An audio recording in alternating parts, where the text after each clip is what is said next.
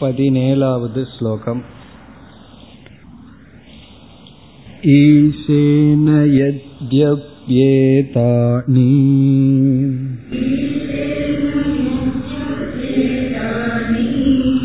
निर्मितानि स्वरूपतः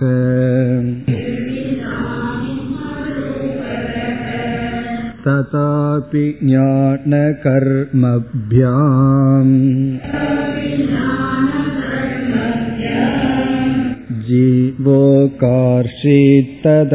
जीवोकार्षीत्तदन्नताम्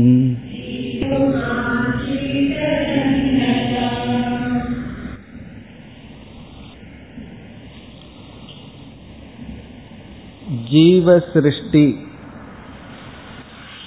இந்த விஷயத்தில் சப்தாண்ண பிராமணத்தை நாம் பார்த்து முடித்தோம் பிருகதாரண்யக்கத்தில் ஏழு விதமான பதார்த்தங்களை கூறி இந்த ஏழையும் அன்னமாக ஜீவன் பார்க்கின்றான். அன்னம் என்றால் போக்கியமாக பார்க்கின்றான் என்று சொல்லப்பட்டது. ஏழு மட்டுமல்ல எவைகளையெல்லாம் நாம் போக்கியமாக பார்த்து நம்முடன் சம்பந்தப்படுத்துகின்றோமோ அந்த பொருள்களிடத்தில் நாம் ஒரு சிருஷ்டி செய்துள்ளோம். அது ஜீவ சிருஷ்டி என்று அந்த ஏழு எவைகள் என்றெல்லாம் பார்த்தோம். அந்த ஏழு விதமான அன்னத்தை சாத்தியம் சாதனம் என்றும் பிரித்து பார்த்தோம். இப்பொழுது பூர்வபக்ஷி வருகின்றது. பூர்வபக்ஷி கேட்கின்றான் அந்த ஏழு விதமான அன்னத்தை பார்க்கும் பொழுது அது எல்லாமே ஈஸ்வரனால் படைக்கப்பட்டதாக இருக்கின்றது. மர்த்தியான்னம் என்று முதலில் நாம் பார்த்தது விரீகி முதலியவைகள் அதாவது நெல் முதலிய மனிதர்கள் உட்கொள்கின்ற பதார்த்தங்கள். பிறகு இரண்டாவதாக தேவர்களுக்கு நாம் கொடுக்கின்ற ஆகுதிகள் அதுவும் ஈஸ்வரன் படைத்ததுதான். பிறகு பால் அதுவும் பகவான் படைத்தது. நம்முடைய மனம் வாக் பிராணன் இவைகளும் பகவான் படைத்தது. இப்படி அனைத்துமே ஈஸ்வர சிருஷ்டியாக இருக்கும் பொழுது இங்கு எங்கு ஜீவ சிருஷ்டி இருக்கின்றது? ஜீவ சிருஷ்டி என்று ஒன்றை நாம் பார்க்கவே இல்லையே என்ற சந்தேகம் வரும் பொழுது இந்த பதினேழாவது ஸ்லோகத்தில் வித்யாரண்யர் பதில் சொல்கின்றார். பதினைந்து பதினாறுல நம்ம ஏழு விதமான அன்னங்களை பார்த்தோம். இங்க பதினேழாவது ஸ்லோகத்தில் இந்த ஒரு சந்தேகம் இங்கு ஈஸ்வரனுடைய சிருஷ்டி தான் தெரிகின்றது. ஏது ஜீவ சிருஷ்டி? அதற்கு இங்கு பதில் சொல்கின்றார் ஈஸ்வரனுடைய சிருஷ்டி தான் நமக்கு தெரியும் அதைத்தான் அனுபவிக்கின்றோம். அந்த ஈஸ்வரனுடைய சிருஷ்டி மீது நம்முடைய கற்பனையான ஒரு சம்பந்தம் கற்பனையான ஒரு சிருஷ்டி தான் நம்முடைய சிருஷ்டி அது அவரவர்களுக்கு தான் தெரியும். பொதுவாக தெரியாது. இப்போ என்னுடைய ஜீவ சிருஷ்டிய நான் தான் அறிவேன். இனியொருவருடைய ஜீவ சிருஷ்டிய அவர்தான் அறிவார். அந்த பொருள்கள் தனக்கு போக்கியம் தான் அனுபவிக்கத்தக்கது என்கின்ற ஒரு பாவனையை உருவாக்குவதுதான் ஜீவ சிருஷ்டி ஆகவே ஜீவ சிருஷ்டி என்பது ஈஸ்வரனுடைய சிருஷ்டி மீது நாம் வைக்கின்ற கற்பனை நம்முடைய பாவனை நம்முடைய ஆட்டிடியூட் இந்த பொருள் எனக்கு பயன்படுவது எனக்கு போக்கியமானது என்கின்ற ஒரு பாவனை தான் ஜீவனுடைய சிருஷ்டி. ஆகவே ஜீவனுடைய சிருஷ்டி ஈஸ்வரனுடைய சிருஷ்டியை போல ஒரு பொருளால் ஆனது அல்ல பாவனையினால் ஆனது எண்ணங்களினால் ஆனது. அதை இங்கு கூறுகின்றார். பிறகு இதே கருத்தை தான் எளிமையான உதாகரணங்களுடன் வித்யாரண்யர் விளக்கப் போகின்றார். இப்பொழுது பதினேழாவது ஸ்லோகத்திற்கு சென்றால் ஈசேன எத்யப் ஏதாணி நிர்மிதாணி சொரூபதக. எத்யபி அதாவது ஈசேன ஈஸ்வரனால் இறைவனால் ஈஸ்வரனால் ஏதானி. ஏதானின இவைகள் அனைத்தும். இந்த இடத்துல ஏதானிங்கிறது சப்த அன்னத்தை குறிக்கின்றது. ஏன்னா பூர்வபக்ஷி வந்து இந்த ஏழும் ஜீவனால் படைக்கப்பட்டது என்று சொல்லும் பொழுது ஜீவ சிருஷ்டி என்று சொல்லும் பொழுது இந்த சந்தேகம் வருகின்றது இவைகளெல்லாம் ஈஸ்வரன் தான படைத்துள்ளார் என்று. ஆகவே இங்கு குறிப்பா ஏதானி என்றால் சப்த அண்ணாணி இங்கு ஜீவ சிருஷ்டி என்று நாம் கூறிய இந்த ஏழு விதமான தத்துவங்கள் அல்லது அனைத்தும். ஏதானின இவைகள் அனைத்தும் சொரூபதக. சொரூபதக என்றால் உண்மையில். உண்மையில் அதாவது அந்த பொருள்களினுடைய அடிப்படையில் ஈசேன நிர்மிதானி. நிர்மிதானினா படைக்கப்பட்டுள்ளது. எத்யபி அப்படி படைக்கப்பட்ட போதிலும் அவ்விதம் இருக்கின்ற போதிலும். சொரூபதகனா உண்மையிலேயே ஈஸ்வரனாலதான் இவைகள் அனைத்தும் படைக்கப்பட்டுள்ளது என்ற போதிலும் எத்யபினா அப்படி இருக்கின்ற போதிலும் இருந்த போதிலும் ஜீவ சிருஷ்டிங்கிறது இருக்கின்றது அப்படின்னு சொல்ற. அது எப்படி இருக்கின்றதுங்கிறதா இரண்டாவது வரியில் விளக்குகின்றார். இப்ப ஈஸ்வரனால் இவைகள் உண்மையில் படைக்கப்பட்ட போதிலும் அதுதான் முதல் வரி. ததாபி ததாபி இருந்த போதிலும் இறைவனால் படைக்கப்பட்டது என்ற போதிலும் ஜீவனாலும் படைக்கப்பட்டுள்ளது.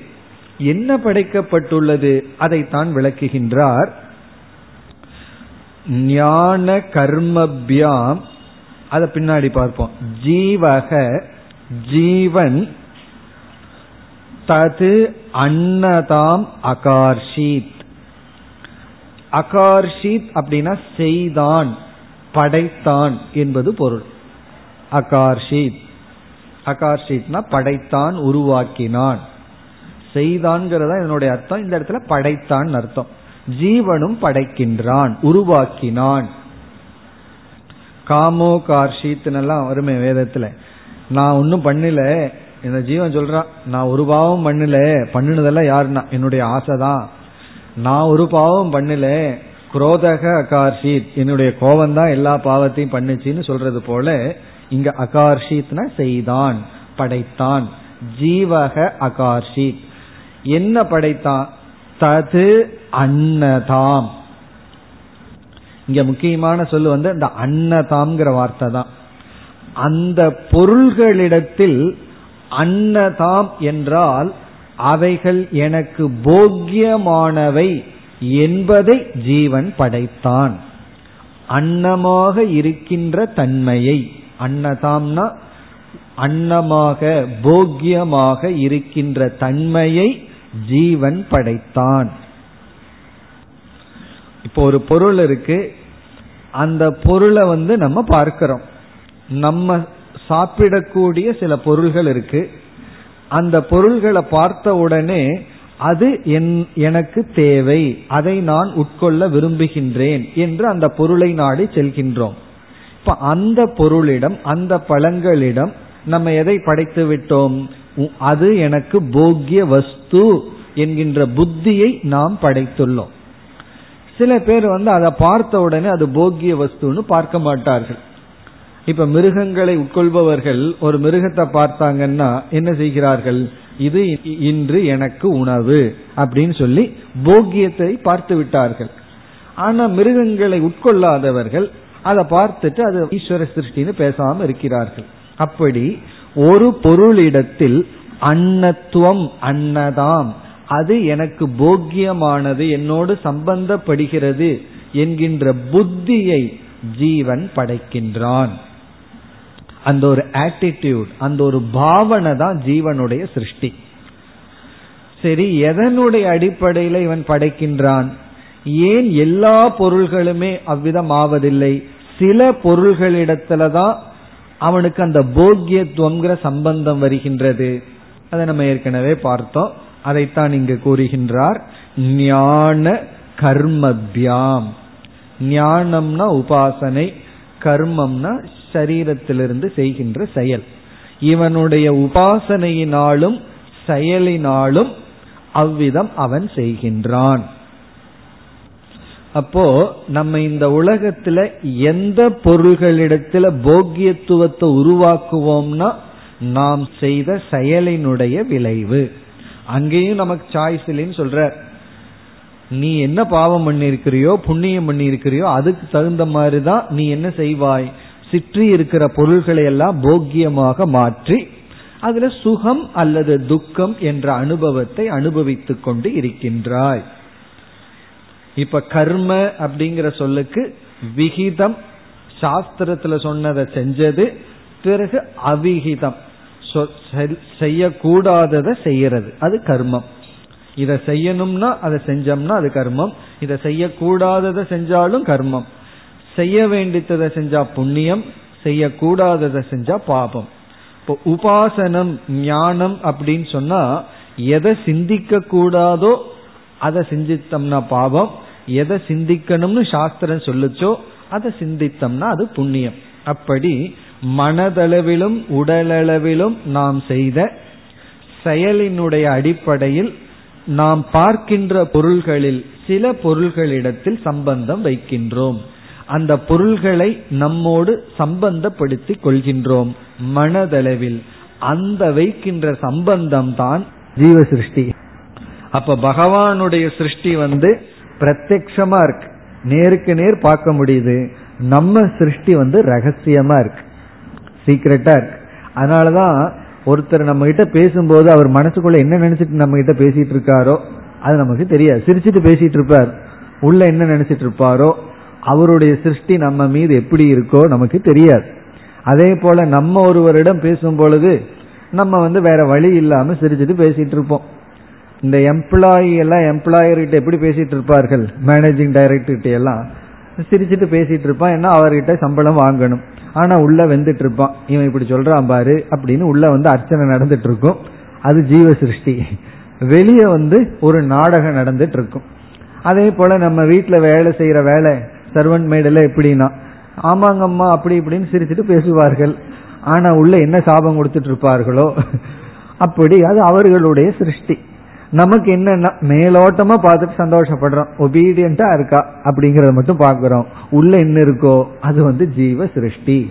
அப்படி நம்ம மனதிற்குள்ள ஒரு பொருள் மீது நம்ம வைக்கின்ற பாவனை ஜீவ சிருஷ்டி. ஈஸ்வரனுடைய சிருஷ்டி வந்து நம்ம பார்த்து அனுபவிக்கின்ற இந்த உலகம். ஆகவே பூர்வபக்ஷி என்ன சொன்னா ஜீவ சிருஷ்டி தெரியலையேன்னா அது தெரியாது. காரணம் அது உன்னுடைய பாவனை. நம்முடைய ஆட்டிடியூட் எப்படிப்பட்ட பாவனை வைப்போம் எந்த இடத்துல பாவனை வெப்பம்ங்கிறது ஞான கர்மபியாம். நம்முடைய ஞானம் மனப்பக்குவம் அல்லது நம்ம செய்த தவங்கள் அல்லது அவம். அவம்னா பாவம். நம்ம என்ன பண்ணியிருக்கிறோமோ அதற்கு தகுந்தாற்போல் நம்ம பாவனையை வைத்து சிருஷ்டியை செய்கின்றோம். இன்னும் ஜீவ சிருஷ்டி கொஞ்சம் வேகா இருக்கேன்னா அது வேகா இருக்கணும். அதனாலதான் அவர் விளக்க போகின்றார் மீண்டும் இந்த ஜீவ சிருஷ்டியை விளக்கிக் கொண்டே போவார் அடுத்த ஸ்லோகத்திற்கு செல்லலாம் பதினெட்டு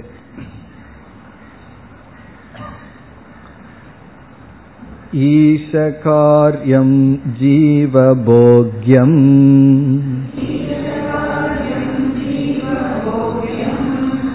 जगद्वाभ्यां समन्वितम्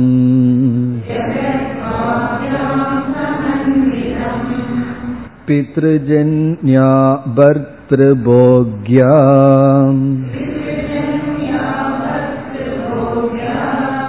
यथा योषित्ततेष्यताम्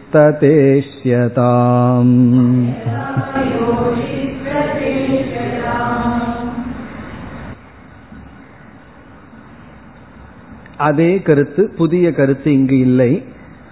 இந்த உலகத்தில் இரண்டு சிருஷ்டிகள் இருக்கின்றது. இந்த உலகம் இரண்டு சிருஷ்டியுடன் கூடியுள்ளது என்று சொல்கின்றார். முதல் வரியில இந்த உலகத்துல இரண்டு விதமான சிருஷ்டிகள் இருக்கின்றது. ஒன்று ஈஸ்வரன் செய்த சிருஷ்டி இனி ஒன்று ஜீவன் செய்த சிருஷ்டி. ஆனா நம்ம கண்ணுக்கு ஈஸ்வரன் செய்த சிருஷ்டி தான் தெரியற மாதிரி இருக்கும்.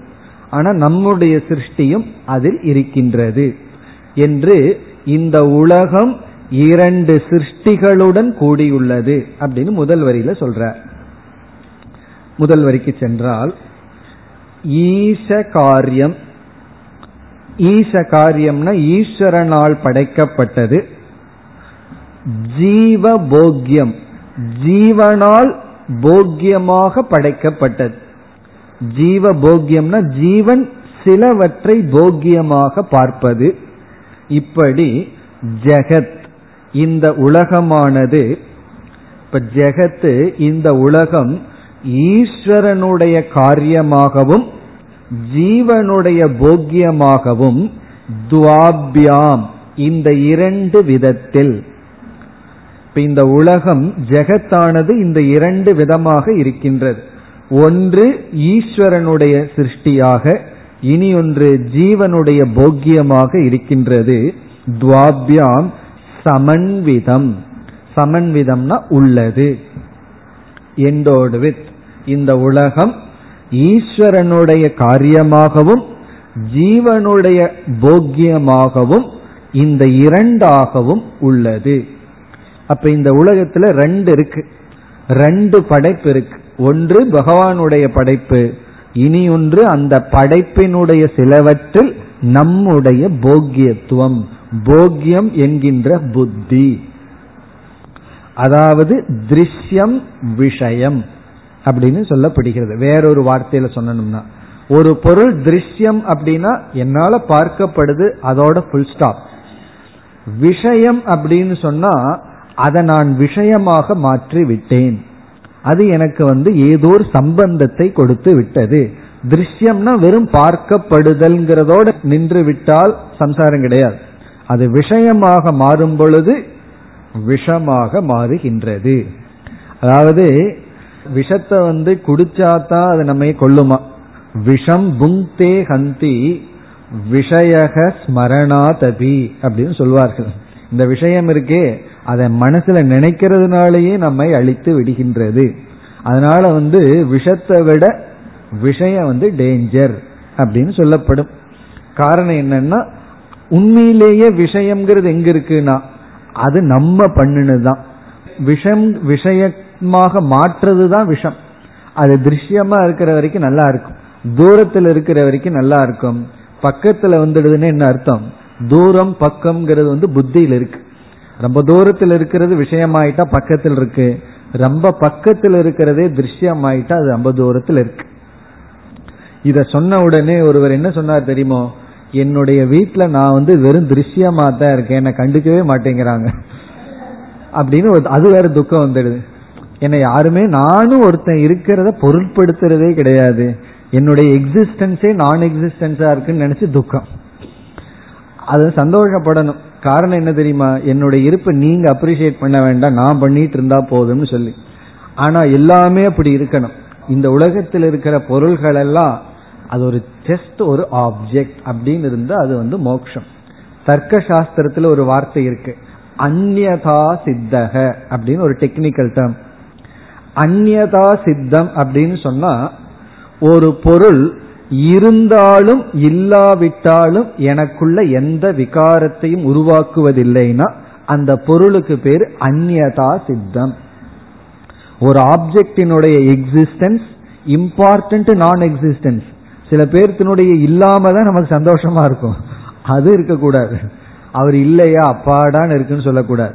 அந்த பொருள் இருந்தாலும் இல்லாவிட்டாலும் எந்த விதத்திலையும் எனக்குள்ள ஒரு மாற்றத்தையும் கொடுக்கலைன்னா அந்த பொருள் எனக்கு அந்யதா சித்தம். கண்டுக்காம இருக்கிறது. அப்படி நம்ம என்ன சொல்லுவோம்? ஜெகத்தே அந்யதா சித்தமாகிறதா மோக்ஷம். இந்த உலகமே இருந்தாலும் சரி இல்லைனாலும் சரி அதுதான் மோக்ஷம். அப்படி ரெண்டு இருக்கு இந்த உலகத்துல. ஒன்னு பகவான் படைச்சது இனி ஒன்னு நான் படைத்தது. இது வந்து முதல் வரி. இனி இரண்டாவது வரிக்கு வந்தால் ஒரு சந்தேகம் வருது. அது எப்படி ஒருத்தன் படைக்க இனி ஒருத்தன் அனுபவிக்க முடியும்? பகவான் வந்து இதை படைக்கிறார். படைச்சிட்டு அவர் என்ன பண்ணார் பேசாம இருந்துடுறார். அவருக்கு வந்து போக்கியத்துவம் கிடையாது. அவர் பாட்டுக்கு சிருஷ்டி பண்ணிட்டு சந்தோஷமா இருந்துடுறார். அதுல நான் என்ன செய்கின்றேன்? அதுல சிலதை வந்து போக்கியத்துவமாக பார்த்து விடுகின்றேன். எப்படி கர்த்தா ஒருவர் போக்தா ஒருவராக இருக்க முடியும்? அப்படி ஒரு சந்தேகம் வருகின்றது அல்லவா அப்படி ஒரு சந்தேகம் வருகின்றது. அதற்கு விளக்க ஆசிரியர் பதில் சொல்றார் பூர்ணமான மனநிலையை ஈஸ்வரன் இருக்கிறதுனால அவர் போக்தாவா இல்லை. ஏன்னா ஏற்கனவே மனசு நிறைஞ்சிருக்கு அவருக்கு சம்சாரம் கிடையாது. இப்ப ஈஸ்வரன் முக்தனா இருக்கிறதுனால அவர் போக்தாவா இல்லை. நம்ம சம்சாரியா இருக்கிறதுனாலதான் என்ன பண்ணிடுறோம்? சிலதெல்லாம் போக்தாவா எடுத்து வைத்துக் கொள்கின்றோம்.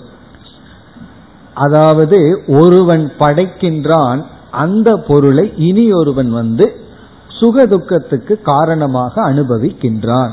காரணம் ஈஸ்வரன் முக்தன் நம்ம வந்து சம்சாரிகளாக இருக்கின்றோம். அதனாலதான் இந்த வேலையை செய்கின்றோம்.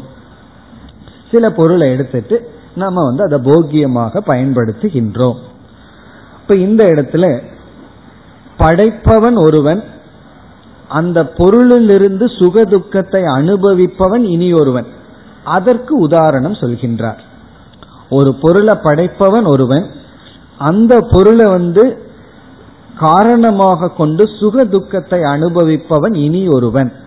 அதற்கு உதாரணம் சொல்கின்றார். அது எதை வேண்டாலும் எடுத்துக்கொள்ளலாம் இங்க சொல்கின்ற உதாகரணம் பித்ருஜன்யா பர்திருபோக்யா யதா யோஷித்து யதா எவ்விதம்? யோஷித் என்றால் ஒரு பெண். யோஷித்னா ஒரு பெண். பித்ருஜன்யா தந்தையால் படைக்கப்படுகின்றாள். பித்ருனா தந்தையால் ஜென்யா தந்தையிடமிருந்து அவள் வந்துள்ளாள். பர்திரு போக்யா கணவனால் அனுபவிக்கப்படுகின்றாள். பர்தா அப்படின்னா கணவன் போக்யா அப்படின்னா சுக துக்கத்திற்கு காரணமாக இருக்கின்றாள். ததா இஷ்யதாம். அவ்விதம் புரிந்து கொள்ளப்படட்டும். ஒரு உதாரணம் சொல்ற. அதாவது ஒருவர் ஒரு பொருளை படைக்கின்றார். இனி ஒருவர் அந்த பொருளிலிருந்து சுக துக்கத்தை அனுபவிக்கின்றார். இப்ப தந்தை வந்து ஒரு பெண்ணை படைக்கின்றார். தந்தை வந்து ஒரு தந்தை வந்து இருக்கார். அவருடைய மகள். அவருடைய வீட்டில் இருக்கிற வரைக்கும் அவர் போக்கியம்தான். மகளோட சில சமயம் சண்டை போட்டுக்குவார் சில சமயம் சந்தோஷமா இருப்பார் சுக துக்கத்தை அனுபவிப்பார். பிறகு தன்னுடைய மகள் தன் வீட்டை விட்டு சென்றதற்கு பிறகு கணவனுடைய வீட்டுக்கு சென்றதற்கு பிறகு பிறகு வந்து அவள் கணவனிடம் சுக துக்கத்தை கொடுக்க கருவியாக இருக்கின்றாள். இப்ப வந்து பித்ருஜன்யா அப்படின்னு சொல்லப்பட்ட அந்த பெண்ணானவள் மகள் வீட்டில் இருக்கிற வரைக்கும் தந்தைக்கு வந்து சுக துக்கத்தை கொடுத்து கொண்டு இருப்பாள். பிறகு கணவனிடத்தில் சென்றதற்கு பிறகு திருமணத்திற்கு பிறகு பர்திரு போக்யா. கணவனுக்கு அவள் விஷயமாக போக்கியமாக இருக்கின்றாள். போக்கியம்னா இந்த இடத்துல சுகம் துக்கம் இரண்டும் சமமானது. அதுக்கு சொல்வார்கள் தெரியுமோ? திருமணம் பண்ணி போகும் பொழுது அந்த பெண் வந்து அழுது கொண்டிருந்தாளாம். உடனே ஒரு சின்ன பையன் கேட்டான் ஏன் வந்து அக்கா அழுகிறார்கள்னு சொல்லி? உடனே அந்த பெரியவர் வந்து அந்த பையனுக்கு பதில் சொன்னாராம். தன்னுடைய அம்மா அப்பா அண்ணன் தம்பி தங்கை இவையெல்லாம் விட்டுட்டு போகிறா. அதனால துக்கத்தில் அழுகின்றாள்னு சொல்லி. பிறகு அந்த பையன் இனியொரு கேள்வி கேட்டான். ஏன் மாமா மட்டும் சிரிச்சிட்டு இருக்காருன்னு சொல்லி. அதுக்கு அவர் சொன்னார் அவர் நாளையிலிருந்து அழுவார் அப்படின்னு. அப்படி அதான் பர்திரு போகியா. இது எதுக்கு சொல்றதுன்னா ஒரு பொருள் நமக்கு ஒரு நேரத்துல சுகத்தை கொடுக்கும் ஒரு நேரத்துல துக்கத்தை கொடுக்கும். அப்போ ஒரு மகள் தந்தையிடமிருந்து தோன்றியவள் இனி ஒருவனால் சுக துக்கத்துக்கு காரணமாக இருக்கின்றாள். அதான் பர்திரு போக்யா யதா யோசித்து ததா இஷ்யதாம். இப்ப இந்த ஸ்லோகத்துடன் ஜீவ சிருஷ்டியினுடைய சுருக்கமான லட்சணம் முடிவடைகின்றது. பதினாலாவது ஸ்லோகத்தில் ஆரம்பிச்சார். இந்த பதினெட்டாவது ஸ்லோகத்துடன் எது ஜீவ சிருஷ்டி என்று சொன்னார். இனி அடுத்த ஸ்லோகத்திலிருந்து பத்தொன்பதாவது ஸ்லோகத்தில் ஆரம்பித்து முப்பத்தி ஓராவது ஸ்லோகம் வரை பத்தொன்பதிலிருந்து முப்பத்தி ஒன்று வரை ஜீவ சிருஷ்டிக்கும் ஈஸ்வர சிருஷ்டிக்கும் உள்ள பேதத்தை வேற்றுமையை கூறுகின்றார். இந்த ரெண்டையும் கம்பேர் பண்ணி சொல்றார். ஆகவே மீண்டும் தெளிவுபடுத்துகின்றார். எது ஈஸ்வர சிருஷ்டி எது ஜீவ சிருஷ்டி என்று. இப்ப இதுவரைக்கும் ஜீவ சிருஷ்டினா மட்டும் என்னன்னு சொன்னார். இனிமேல் தெளிவுபடுத்துறார். இது ஜீவ சிருஷ்டி இது ஈஸ்வர சிருஷ்டி. ஆகவே பத்தொன்பதிலிருந்து முப்பத்தி ஒன்று வரை ஜீவ சிருஷ்டி ஈஸ்வர சிருஷ்டியோகோ பேதக. இரண்டு சிருஷ்டிக்கும் உள்ள வேற்றுமை. பத்தொன்பதாவது ஸ்லோகம். मायावृत्त्यात्मको हीश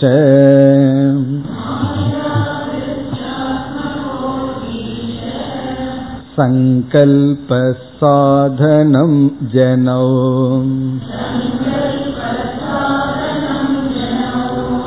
मनोवृत्त्यात्मको जीव।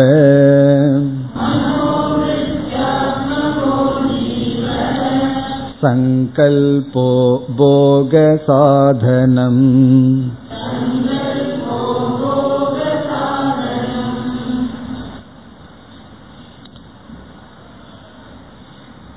இந்த பத்தொன்பதாவது ஸ்லோகத்தில் ஜீவ சிருஷ்டிக்கு ஈஸ்வர சிருஷ்டிக்கும் உள்ள உபாதான காரணத்தை கூறுகின்றார் சிருஷ்டின்னு சொன்னாவே உடனே உபாதான காரணம் எல்லாம் சொல்லணுமல்ல அப்படி ஈஸ்வரனுடைய சிருஷ்டி எதிலிருந்து வந்துள்ளது? ஜீவனுடைய சிருஷ்டி எதிலிருந்து தோன்றி உள்ளது அப்ப இந்த இரண்டு சிருஷ்டிக்கான காரணத்தை கூறுகின்றார். அப்ப நமக்கு வந்து ஒப்பிடுவதற்கு சௌரியமா இருக்கும். ஜீவ சிருஷ்டி எங்கிருந்து தோன்றுது? ஈஸ்வர சிருஷ்டி எங்கிருந்து தோன்றுகிறது? என்று இரண்டு சிருஷ்டியினுடைய தோற்றம் எந்த சிருஷ்டி எங்கிருந்து உற்பத்தி ஆகின்றது? ஒவ்வொரு சிருஷ்டியினுடைய உற்பத்தி ஸ்தானம் உற்பத்தி ஸ்தலம். அதை இங்கு கூறுகின்றார். மிக எளிமையான ஸ்லோகம். சமஸ்கிருதம் படிக்காமே இதை புரிஞ்சுக்கலாம். மாயா விற்த்தியாத்மகி ஈஷ சங்கல்பக சாதனம் ஜெனவ் முதல் வரியில ஜெனவ் அப்படின்னு இருக்கு ஜெனவ் அப்படின்னு சொன்னா உற்பத்தி செய்கின்ற விஷயத்தில் சிருஷ்டவ் அப்படின்னு அர்த்தம். ஜெனி அப்படிங்கிற சப்தத்தினுடைய ஏழாவது பக்தி ஜெனவ். ஜெனி விஷயே ஜெனிப்பதில். ஜனவ்னா மனிதர்கள் அர்த்தம் அல்ல ஜனவ் அப்படின்னா உற்பத்தி விஷயத்தில் ஜெனி தோன்றுகின்ற விஷயத்தில் தோற்றத்தில் சாதனம் அப்படிங்கிற சொல்லிருக்கு. அதற்கு காரணம் அர்த்தம். தோன்றி உற்பத்தி சிருஷ்டி விஷயத்தில் காரணம். இப்ப வந்து ஈஸ்வர சிருஷ்டிக்கு முதல்ல சொல்ற. மாயா விருத்தியாத்மக ஈஷ சங்கல்பக. ஈஷ சங்கல்பம் ஈஸ்வரனுடைய சங்கல்பம் காரணம். ஈஷ சங்கல்பக சாதனம். சாதனம்னா காரணம். ஈஸ்வரனுடைய சங்கல்பம். சங்கல்பம்னா என்ன? நினைக்கிறது நினைச்சு பார்க்கறது. சங்கல்பம்னா மனதிற்குள் நம்ம சிந்திக்கிறதா சங்கல்பம். யோசித்தல் சிந்தித்தல். ஈஸ்வரனுடைய சங்கல்பம் தான் ஈஸ்வரனுடைய சங்கல்பம்னா எனக்கு சரியா புரியவில்லையேன்னா அதைத்தான் விளக்குகின்றார் மாயா விருத்தியாத்மக பகவானுடைய சங்கல்பம் என்றால் மாயையானது வெளிப்படுதல் பகவானுடைய சங்கல்பம். பகவானுக்கு மாயை தான் மனம். இந்த பிரம்மத்துக்கு மனமா இருக்கிறது மாயை. எப்படி நமக்கு மனசு இருக்கிறது போல பிரம்மத்துக்கு மனசு மாயை. இப்ப மாயா விருத்தி அப்படின்னா மாயையினுடைய வெளிப்பாடு. இந்த இடத்துல விற்த்தினா எண்ணம்ங்கிறத விட்டுட்டு வெளிப்பாடுன்னு எடுத்துக்கணும். எக்ஸ்பான்ஷன் மாயையினுடைய வெளிப்படுவதுதான் ஈஸ்வரனுடைய சங்கல்பம். அந்த ஈஸ்வரனுடைய சங்கல்பந்தான் ஈஸ்வரனுடைய சிருஷ்டிக்கு காரணம். இப்ப ஈஸ்வரனுடைய சிருஷ்டிக்கு காரணம் சாதனம் என்னவென்றால் மாயை வெளிப்படுதல். நமக்கு தெரிஞ்ச கருத்து தான் சிருஷ்டினா என்ன? காரண ரூபமான மாயை சூக்மமான நிலையை அடைந்து ஸ்தூலமான நிலையை அடைகிறது தான் சிருஷ்டி. அப்படி மாயை தான் காரணம். அந்த மாயை காரணத்தை எப்படி சொல்றாருன்னா மாயை வெளிப்படுவது ஈஸ்வரனுடைய சங்கல்பம்னு சொல்ற பகவான் நினைக்கிறது என்னன்னா இந்த உலகம். இப்ப பகவான் நினைக்கிறதா இந்த உலகமா? ஒரு எண்ணம். பகவானுடைய எண்ணம் இப்படிப்பட்ட விதவிதமான உலகமா மாற முடியும்? என்றால் அதற்கு நமக்கு ஒரு உதாரணம் இருக்கு. கனவுல வந்து ஒரு பெரிய உலகத்தை நம்ம அனுபவிக்கிறோம். உண்மையிலேயே என்னன்னா நாம பார்க்கிற ஒவ்வொரு பொருளும் நம்முடைய ஒவ்வொரு விருத்தி ஒவ்வொரு எண்ணம். கனவுல வந்து ஒரு பெரிய மலையை பார்க்கிறோம். அது என்னன்னா நம்முடைய ஒரு எண்ணம் அங்க மலையா இருக்கு. அந்த மலைகள்ல எத்தனையோ மரம் செடி கொடிகளை எல்லாம் பார்க்கிறோம். அதெல்லாம் என்னன்னா ஒவ்வொன்றும் ஒவ்வொரு எண்ணம். அப்படி அல்பமான ஜீவன் எண்ணங்களினால் ஒரு உலகத்தை படைக்கும் பொழுது ஈஸ்வரன் வந்து இந்த உலகத்தை எண்ணங்களினால் ஏன் படைக்க மாட்டார்? அப்படி ஈஸ்வரனுடைய சங்கல்பம் ஈஸ்வர சிருஷ்டிக்கு காரணம் ஈஸ்வரனுடைய சங்கல்பம் என்பது மாயையினுடைய வெளிப்பாடு. அதான் முதல் வரி. இப்ப ஈஸ்வரனுடைய சங்கல்பம் ஈஸ்வரனுடைய சிருஷ்டிக்கு காரணம். ஜனவ் அப்படின்னா ஈஸ்வர சிருஷ்டிக்கு காரணம். ஈஸ்வரனுடைய சங்கல்பம் என்பது மாயையினுடைய எக்ஸ்பான்ஷன் வெளிப்பாடு. இனி இரண்டாவது வரைக்கும் வருவோம். இரண்டாவது வரியில் என்ன சொல்றார்? ஜீவ சங்கல்பக. ஜீவனுடைய சங்கல்பந்தான் ஜீவனுடைய சிருஷ்டிக்கு காரணம். போக சாதனம் ஜீவ சங்கல்பக போக சாதனம் இங்கேயும் சாதனம்னா காரணம். போகம்னா இந்த இடத்துல சிருஷ்டி. அவனுடைய போக ரூபமான சிருஷ்டிக்கு காரணம் ஜீவ சங்கல்பக அப்ப நம்ம எப்படி சிருஷ்டி பண்றோம்னா சங்கல்பந்தான் நம்முடைய சிருஷ்டி. ஒரு பொருளை பார்த்து அது நல்லா இருக்கே அது எனக்கு இருந்தா நல்லா இருக்குமே நம்ம வாங்கிக்கலாமா? உடனே என்னன்னா இதெல்லாம் தான் நம்முடைய சிருஷ்டி. பேசாம அதை அப்படியே பார்த்துட்டு இருந்தோம்னா ஒரு பிரச்சனை இல்லை. பார்த்த உடனே சங்கல்பம் ஓட ஆரம்பிக்குது. அது நல்லா இருக்கு. அதனுடைய குணம் அதனுடைய தோஷம் இதையெல்லாம் சிந்திக்க ஆரம்பிக்கின்றோம். இந்த சங்கல்பம் தான் போக சாதனம். இந்த இடத்துல போகம்னா ஜீவனுடைய போகமான சிருஷ்டிக்கு காரணம் ஜீவனுடைய சங்கல்பம். ஈஸ்வரனுடைய சங்கல்பத்தை விளக்குனார். ஈஸ்வரனுடைய சங்கல்பம் எப்படின்னா மாயையினுடைய வெளிப்பாடுதான்னு சொன்னார்.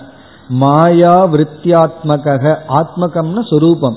மாயையினுடைய வெளிப்பாடு தான் ஈஸ்வரனுடைய சங்கல்பம் சொன்னா நம்முடைய சங்கல்பம் எங்கிருந்து வருகின்றது? அதை கூறுகின்றார் மனோ விருத்தியாத்மக இது வந்து அந்த சங்கல்பம்ங்கிற சொல்லினுடைய விளக்கம். மனோவிருத்தி. இந்த இடத்துல விற்த்தினா எண்ணம் அர்த்தம். ஆத்மகன தன்மை. மனோவிருத்தியாத்மகம்னா மனதில் இருக்கின்ற எண்ணங்கள் தான் சங்கல்பமாக இருக்கின்றது. மனோவிருத்தினா மனதினுடைய எண்ணம். அதுதான் நம்முடைய சங்கல்பம். இப்போ ஒரு பொருளை பார்த்து அந்த பொருள் வந்து கண் வழியாக போய் அந்த பொருள் எப்படி இருக்கோ அப்படியே மனதுக்கு வந்து இன்ஃபர்மேஷன் கொடுத்து அந்த பிரமாணத்தின் மூலியமா என்ன உள்ள போகுதோ அதை மட்டும் பார்த்தோம்னா நம்ம பேசாம இருக்கோம் ஈஸ்வர சிருஷ்டியோட இருக்கோம். அதை வச்சுட்டு சும்மாவா இருக்கோம். அதுல இருந்து அப்படியே யோசிக்க ஆரம்பிக்கிறோம். சிந்திக்க ஆரம்பிக்கின்றோம். அப்படின்னா என்ன? உடனே படைக்க ஆரம்பிக்கின்றோம். உடனே நம்ம சிருஷ்டி செய்ய ஆரம்பிக்கின்றோம். என்னன்னா போக்கியத்துவம் அந்த பொருள் மீது ஏதோ ஒரு பாவனையை உருவாக்கி விடுகின்றோம். அதனாலதான் அபரிக்கிரகம்ங்கிற வேல்யூ சொல்லப்பட்டிருக்கு. அபரிக்கிரகம்னா குறைவான பொருளை பயன்படுத்தி பழக வேண்டும். பொருள் அதிகமா இருக்கு இருக்க என்ன ஆகும்னா நம்ம சிருஷ்டிகளும் அதிகமாயிட்டே இருக்கு. அபரிக்கிரகம்ங்கிற வேல்யூல அந்த பொருளையே பார்த்தா தானே சிருஷ்டி பண்றதுக்கு. அதனால குறைவான பொருள் குறைவான மனிதர்கள் குறைவான ரிலேஷன்ஷிப் வச்சுட்டோம் அப்படின்னா என்னன்னா சிருஷ்டியும் குறைவா இருக்கு நம்மளுடைய சிருஷ்டிக்கும் வாய்ப்பு குறைந்து விடுகின்றது.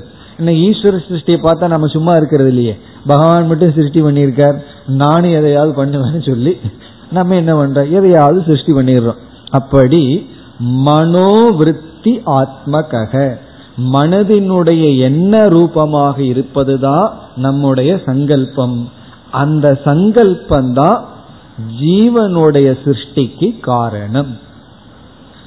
சங்கல்பம் வந்து சாஸ்திரத்துல ரொம்ப முக்கியமா சொல்லப்படும். காமதே ஜானாமி.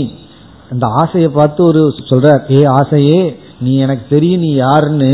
சங்கல்பாத்களு ஜாயதே நீ சங்கல்பத்திலிருந்தல்லவா உருவாகி உள்ளாய். அப்போ உன்னை நான் நீக்கணும்னா ந சங்கல்ப இஷ்யாமி நான் வந்து உன்னை நீக்கணும்னா சங்கல்பம் பண்ண மாட்டேன். சங்கல்பம்னா என்ன அப்படின்னா ஒரு பொருளை நம்ம பார்த்து அதன் மீது நமக்கு இருக்கின்ற ஒரு விதமான பாவனை. அதாவது அது சுகஹேது துக்கஹேது எதுக்காவது பயன்படுமா? அப்படிப்பட்ட ஒரு கற்பனை. நம்ம வாழ்க்கையில எதை பார்த்தாலும் இது எதுக்காவது பயன்படுமா? இது எதுக்காவது பயன்படுமா? அப்படியே தானே வீட்டில் அவ்வளவு குப்பையை சேர்த்து வச்சிருக்கோம். எதையாவது எடுத்து கொட்டுன்னு சொன்னா இல்லை எப்பாவது இது யூஸ் ஆயிட்டா? எடுத்து எடுத்து போடுறதுக்கு மனசு இல்லை காரணம் என்ன? எப்பாவது பயன்பற்றும் அப்படின்னு சொல்லி ஒரு பிளாஸ்டிக் பேக் முதற்கொண்டு ஏன் குப்பை தொட்டி போக மாட்டேங்குதுன்னா அது பயன்பற்றும் எப்பாவது பிரயோஜனப்படும் சொல்லி அதான் சங்கல்பம்.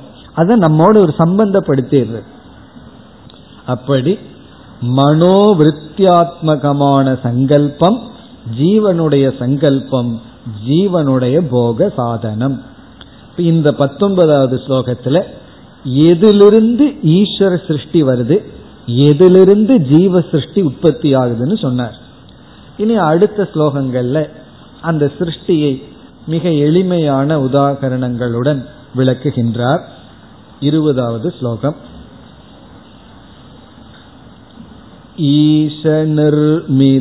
ईशनिर्मितमन्यातौ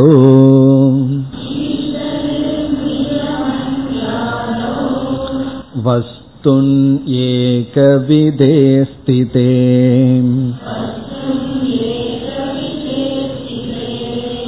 भोक्तृधिवृत्तिनानात्वात् तद्भोगो बहुदेश्यते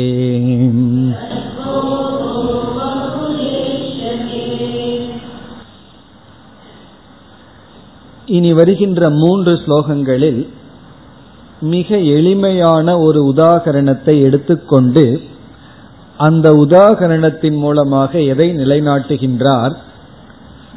ஜீவ சிருஷ்டி விதவிதமாக இருக்கின்றது என்ற ஒரு கருத்தை நிலைநாட்டுகின்றார். ஒரே ஒரு பொருள்தான். அது வந்து ஈஸ்வரனுடைய சிருஷ்டி. அதனால பார்த்தோம்னா ஈஸ்வரனுடைய சிருஷ்டியிலேயே அத்வைதம் இருக்கு. துவைதம்ங்கிறது இந்த உலகத்திலேயே அத்வைதம் இருக்கு. ஏன்னா ஒரே ஒரு சிருஷ்டியை ஒழுங்கா பண்ணிட்டு பகவான் பேசாம இருக்கார்.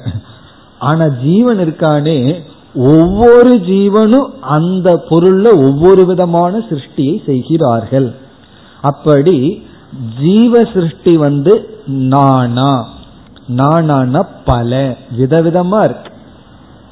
எத்தனை ஜீவர்கள் இருக்கிறார்களோ அத்தனை சிருஷ்டி எத்தனை நிமிஷம் உயிரோடு இருக்காங்களோ அத்தனை சிருஷ்டி. ஒரே ஜீவன் வந்து ஒரே மாதிரியா பார்த்துட்டு இருக்கான். ஒரு செகண்டுக்கு ஒரு செகண்ட் விதவிதமாக பார்க்கின்றார்கள் மாற்றிக்கொள்கிறார்கள். அப்படி பலவிதமான ஜீவ சிருஷ்டிகள் ஈஸ்வர சிருஷ்டி வந்து ஒன்றுன்னு சொல்றார். பகவான் வந்து படைச்சிருக்காருன்னா அவர் ஒரே ஒரு சிருஷ்டி தான் பண்ணியிருக்கார். நாம் அதில் பல சிருஷ்டிகளை செய்துள்ளோம். அது ஒரு கருத்தை சொல்றார். இப்ப இரண்டாவது கருத்து என்னவென்றால் ஜீவ சிருஷ்டிக்கு பிரமாணம். இந்த பகுதியில் சொல்றார் ஜீவ சிருஷ்டிக்கு பிரமாணம். எப்படி என்றால் உண்மையிலேயே அந்த பிரமாணம் சொல்ல வேண்டிய அவசியம் இல்லை. காரணம் என்னன்னா நம்ம அதை பிரத்யட்சமா அனுபவிக்கும் பொழுது அது எதுக்கு பிரமாணம் சொல்லணும்? இப்ப வந்து நம்ம பசியோட உணவு உட்கொள்ற அமர்கின்றோம். ஒரு கொஞ்சம் உணவை சாப்பிட்டோம். சாப்பிட்டதுக்கு அப்புறம் பசி நீங்கிடுது. இதில் என்ன பிரமாணம் வேண்டியது இருக்கு? நான் சாப்பிட்டேன். பிறகு பசி நீங்கியாச்சு. ஆனாலும் தர்க்க ரீதியா சொல்லி இந்த தர்க்கவாதிகளுக்கு எல்லாமே தர்க்க ரீதியா சொன்னா தான் திருப்தியா இருக்கும்.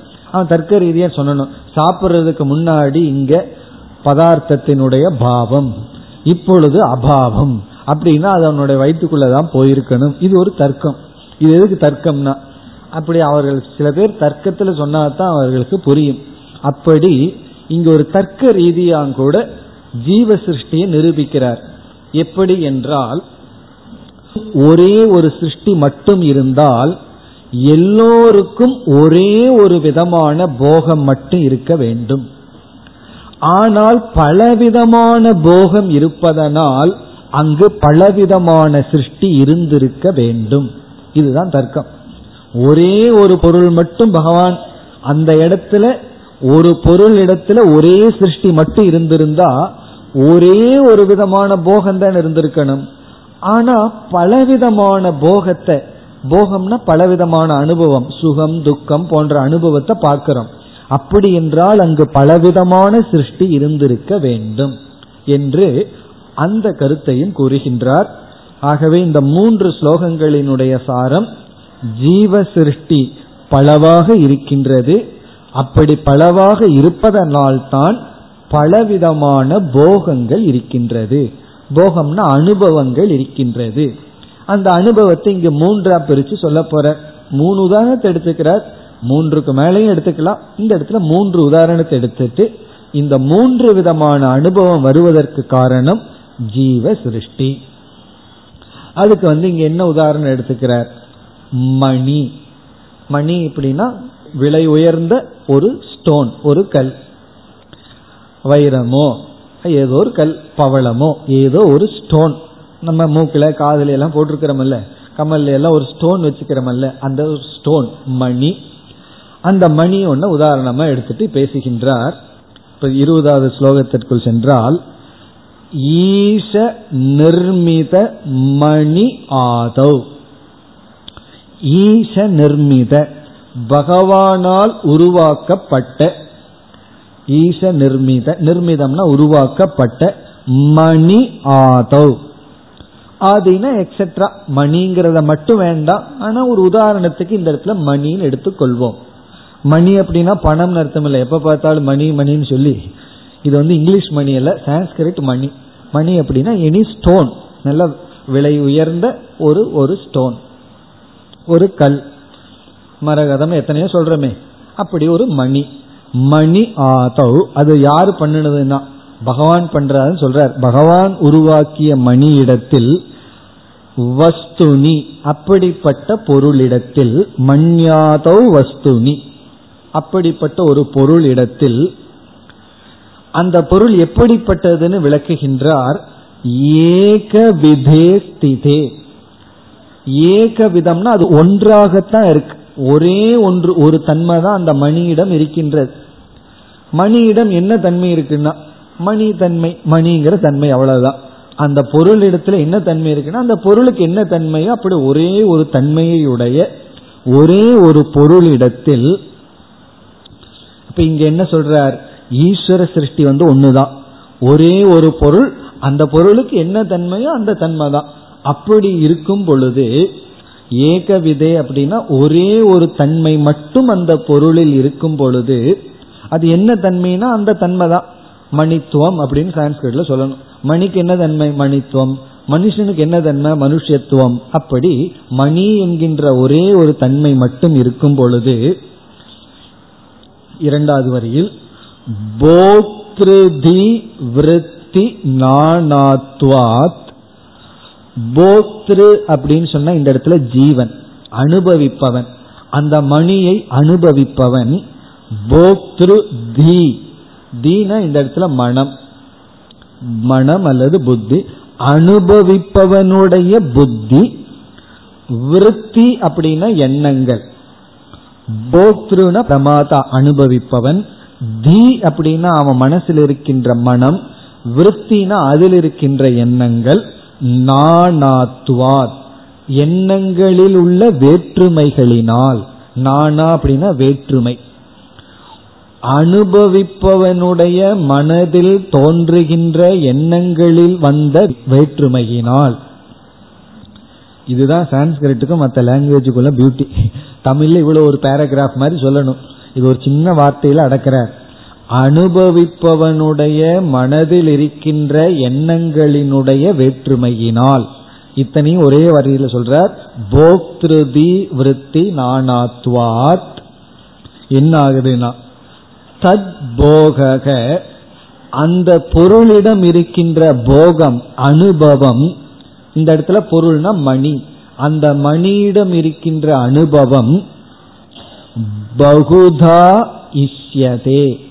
பலவாக அறியப்படுகின்றது. ஏற்றுக்கொள்ளப்படுகின்றது. பகுதா விதவிதமாக இருக்கின்றது. ஒரே ஒரு தன்மையுடைய இறைவன் படைத்த மணியிடம் பொருளிடம் அனுபவிப்பவனுடைய மனதில் இருக்கின்ற எண்ணங்களினுடைய வேற்றுமையினால் விதவிதமாக அங்கு போகங்கள் இருப்பதை பார்க்கின்றோம். ஒரே ஒரு ஸ்டோன் தான். அதுல ஒவ்வொருத்தரும் ஒவ்வொரு விதமான போகத்தை அனுபவிக்கிறார்கள். இந்த வீட்டில் குழந்தைக்கு இருந்தால் அதை நம்ம பார்ப்போம். ஒரு ட்ரெஸ் வந்து அந்த ஒரு குழந்தைக்கு எடுத்துட்டு வந்தா இருக்கிறது ஒரே ட்ரெஸ் தான். எந்த குழந்தைக்கு எடுத்துட்டு வந்தோமோ அந்த குழந்தைகிட்ட ஒரு ரியாக்ஷன் இருக்கு. இனி ஒரு குழந்தை வந்து அது பிடிக்காது. எனக்கு மட்டும் குறைவா எடுத்துட்டு வந்து இந்த ட்ரெஸ் மட்டும் அதிகமா இருக்கு. அப்ப இனி ஒருத்தருக்கு இனி ஒரு விதமான பாவனை. இருக்கிற பொருள் ஒன்று தான் ஆனா ஒவ்வொருவருடைய மனதிலும் தோன்றிய எண்ணங்களினுடைய வேற்றுமையினால சங்கல்பங்கத்தின் வேற்றுமையினால் விதவிதமான அனுபவம் அந்த பொருளிடமிருந்து வருகிறது. பிறகு என்னென்ன அனுபவம் எல்லாம் வருகின்றது? எவ்வளவு வேணாலும் சொல்லலாம். இந்த இடத்துல வித்யாரண்யர் மூன்று அனுபவத்தை சொல்றார் அடுத்த ஸ்லோகத்தில். அந்த ஒரு மணியை பார்த்து மூன்று பேர் மூன்று விதமான போகத்தை அனுபவிக்கிறார்கள். மூன்று விதமான அனுபவம் வருகின்றது அது எப்படி அடுத்த ஸ்லோகத்தில் கூறுகின்றார் இருபத்தி ஒன்று हृष्यत्येको मणिं लब्ध्वा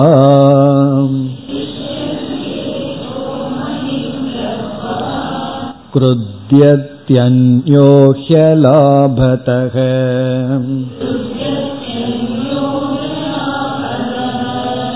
पश्यत्येव विरक्तोऽत्र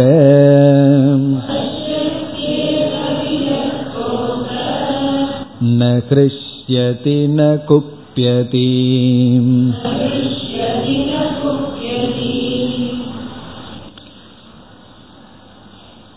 இப்ப நம்ம வந்து இந்த மணி கீழே கிடக்கிறதாக கற்பனை பண்ணிக்குவோம் நம்ம அப்படியே நடந்து போயிட்டு இருக்கோம் அது ஒரு இந்த இப்படி ஒரு நல்ல மணி விலை உயர்ந்த ஒரு கல் வந்து ரோட்ல கிடக்குது.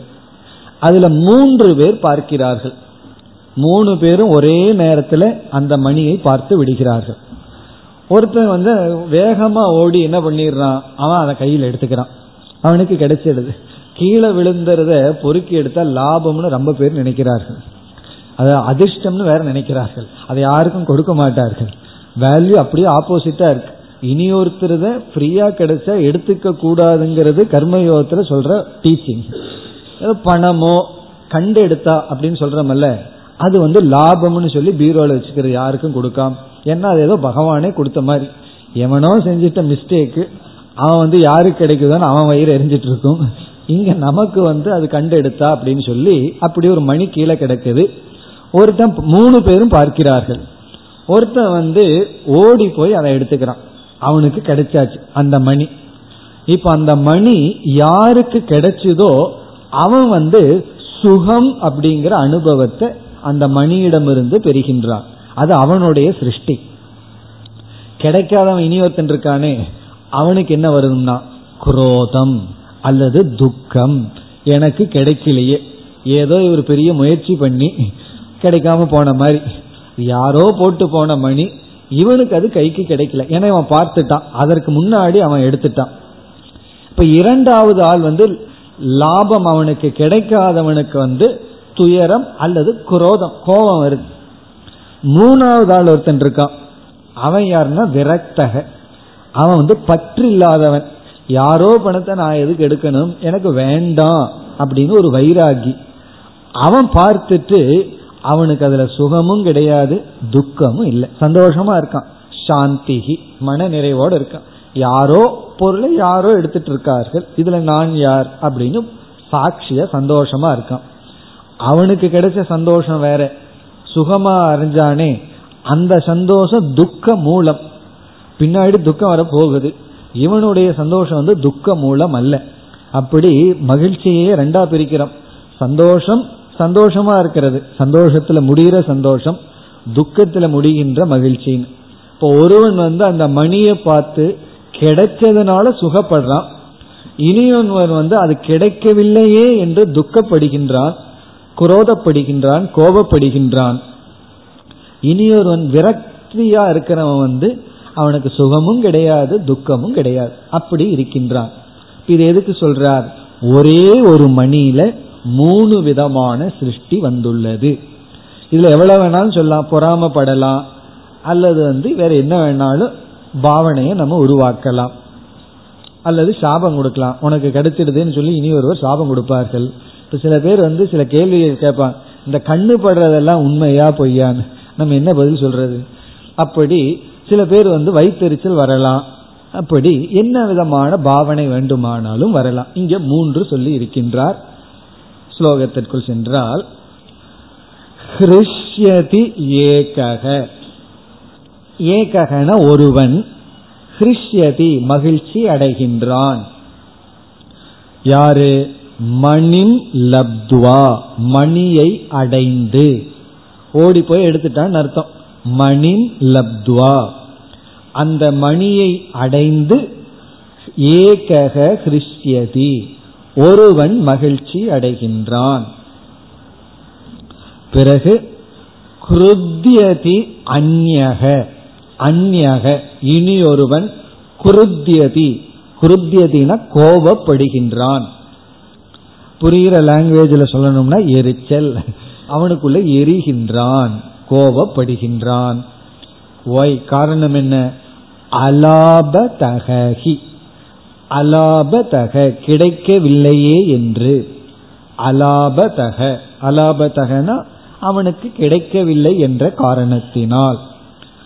அந்த மணி தனக்கு கிடைக்கலன்னு சொல்லி கோபப்படுகின்றான் சில பேர் மணி மேலேயே கோபப்படுவார்கள் பிரயோஜனம் கிடையாது. அந்த ஆள் மேல கோபப்பட்டாவது பிரயோஜனம்.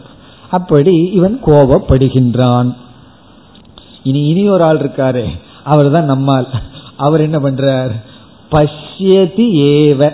பேசாம பார்த்துட்டு இருக்க பஷ்யதி ஏவ. இப்படி யாரால பார்க்க முடியும்? விரக்தக அத்திர விரக்தகன வைராகி. இந்த மணி வேண்டாம் அப்படிங்கிறவன் என்ன பண்றான்? விரக்தக.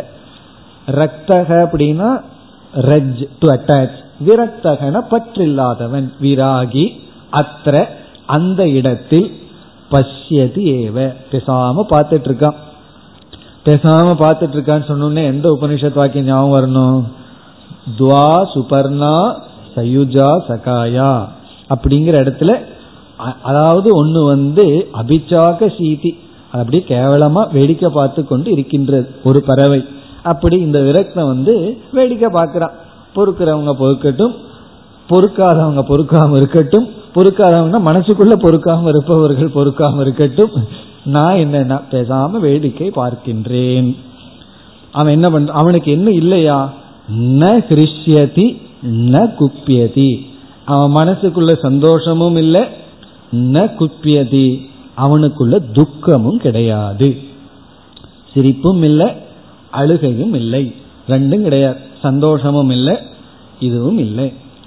பிறகு இந்த கருத்தை அடுத்த ஸ்லோகத்தில் முடிக்கின்றார். அப்படி ஒரே ஒரு மணியிடத்தில் விதவிதமான அனுபவங்கள் வர காரணம் அங்க விதவிதமான சிருஷ்டி உருவாகி விட்டது என்று இந்த உதாகரணத்தை அடுத்த ஸ்லோகத்தில் முடிக்கின்றார் இருபத்தி இரண்டு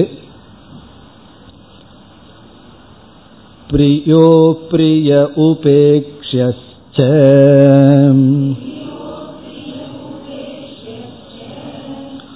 आकारा मणिगास्त्रयः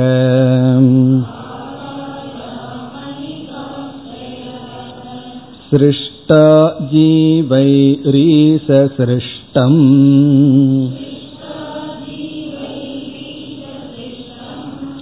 रूपं साधारणं त्रिषु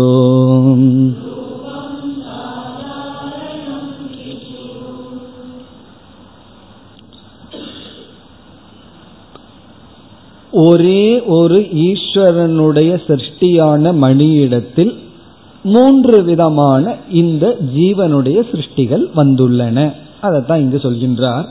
அந்த மூன்றையும் விளக்குகின்றார். பிரிய. முதல் வந்து பிரியம். பிரியம்ங்கிறது புத்தி. சுகம் அப்படிங்கிறது அனுபவம். பிரியம்ங்கிறது மனதில் இருக்கிற புத்தி. அந்த பிரியமானது கிடைக்கும் பொழுது கிடைக்கிறது சுகம். சுகம்ங்கிறது அனுபவம். லாபத்தினால கிடைக்கிற அனுபவம். அவன் ஏன் மணியை நாடி ஓடுகின்றான்னா பிரியம்ங்கிற புத்தி. இனி ஒரு இடத்துல அப்பிரியக அப்பிரியம் அப்படின்னா அது கிடைக்கவில்லையே அப்படிங்கிற ஒரு ஏக்கம். இனி ஒன்று உபேக்ஷக உபேக்ஷக அப்படின்னா உதாசீனம். அதுல பிரியமும் கிடையாது அப்பிரியமும் கிடையாது. அதாவது கீழே இருக்கிற வரைக்கும் மணி மேல பிரியம் எல்லாத்துக்கும் இருக்கு. நம்ம கைக்கு வந்துட்டா அந்த பிரியம் வந்து ஆசையா காமமா மாறி விடுகின்றது. இனி ஒருத்தன் கைக்கு போனா அது அப்பிரியமாயிருது. இப்போ ஒரே ஒரு பொருள் வந்து தன் கையில இருந்தா அது மேல பிரியம். இனி ஒருத்தன் கைக்கு போயிட்டா அந்த பொருள் மீதே அப்பிரியம் வந்துடுது பொருள் மீதே வெறுப்பு வந்து விடுகிறது. இதிலிருந்து அந்த பொருளையே நாம் உண்மையில விரும்புவதில்லைன்னு தெரிகிறது. அந்த பொருள் மீதே கோவப்படுறோம். அந்த பொருளை அழிக்கிறதுக்கு வேற முயற்சி செய்வார்கள். அதே இது தன் கையில் இருந்ததுன்னா வேற. இனியோர் தன் கையில போயிடுதுன்னு சொன்னா அப்பிரியம் வந்து விடுகிறது. வைராகிக்கு என்னன்னா உபேக்ஷக உபேக்ஷகனா வேடிக்கை பார்ப்போம் உதாசீனன் அர்த்தம். இப்படி இதி உபேக்ஷக இதி.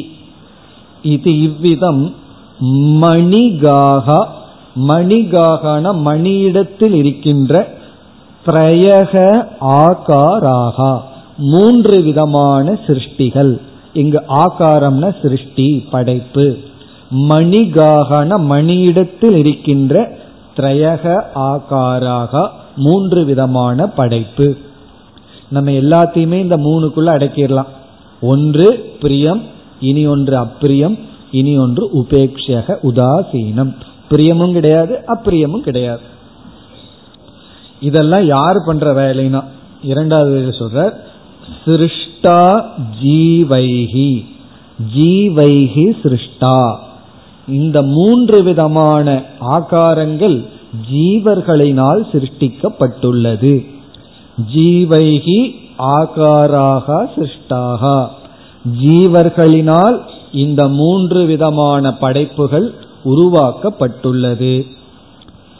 ஆனா எதன் மீது இவைகள் படைக்கப்பட்டுள்ளதுன்னா ஈச சிருஷ்டம் ரூபம். அந்த மணி வந்து ஒன்றுதான் அதுக்குன்னு ஒரு தன்மை இருக்கு. அது ஈஸ்வரனுடைய சிருஷ்டி செய்த மணி சாதாரணம் த்ரிஷு.